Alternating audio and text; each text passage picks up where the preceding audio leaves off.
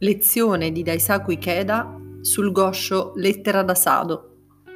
Introduzione.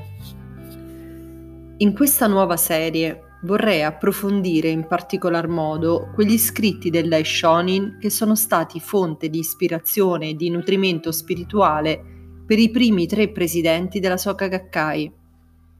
Vorrei cominciare da Lettera da Sado, che il Daishonin lasciò alle generazioni future animato dall'ardente desiderio di salvaguardare l'insegnamento corretto e in cui trasmette questo potente messaggio ai suoi discepoli. Credo che non si esageri nel dire che Lettera da Sado è il goscio della Soka Gakkai.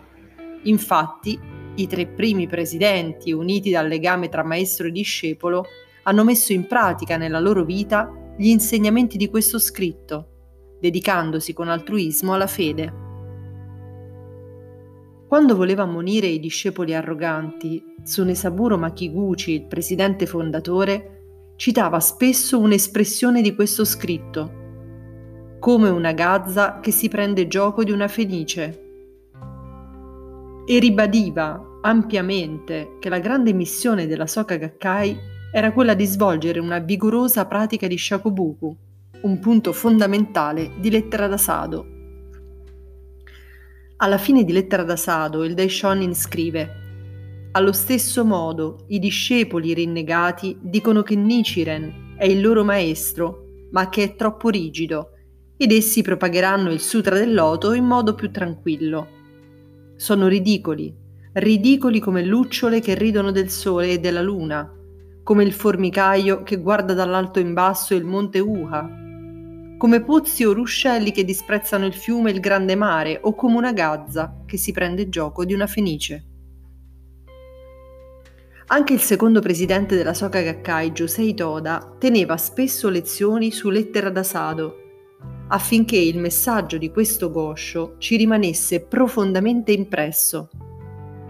Durante la famosa campagna di Osaka del 1956, per spronare alla vittoria i membri del Kansai, tenne una lezione su questo scritto a una riunione della sala civica di Nanokishima, a Osaka. Quando ero giovane, questo scritto è stato fonte di ispirazione anche per la mia pratica buddista.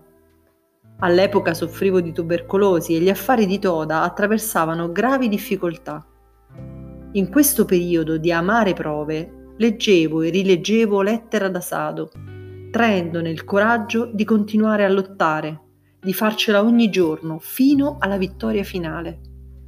Per questo mi impegnavo con tutto me stesso quando tenevo una lezione su questo goscio. E in quei primi periodi del nostro movimento ne parlavo ovunque andassi, a Sendai, nel nord del Giappone, come a Kawagoe, nella prefettura di Saitama o nel quartiere di Katsushika, a Tokyo.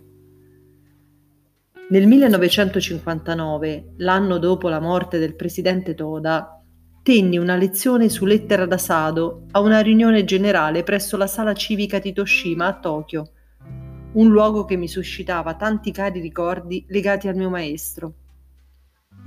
Come una sorta di appendice vivente di Toda, espressi un fervido appello ai miei compagni di fede, facendo eco al suo poderoso appello.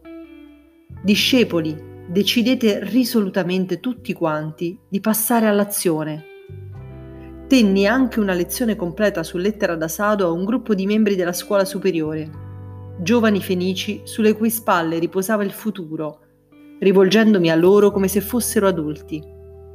Adesso quei giovani sono diventati importanti leader di Kosen Rufu in varie parti del mondo.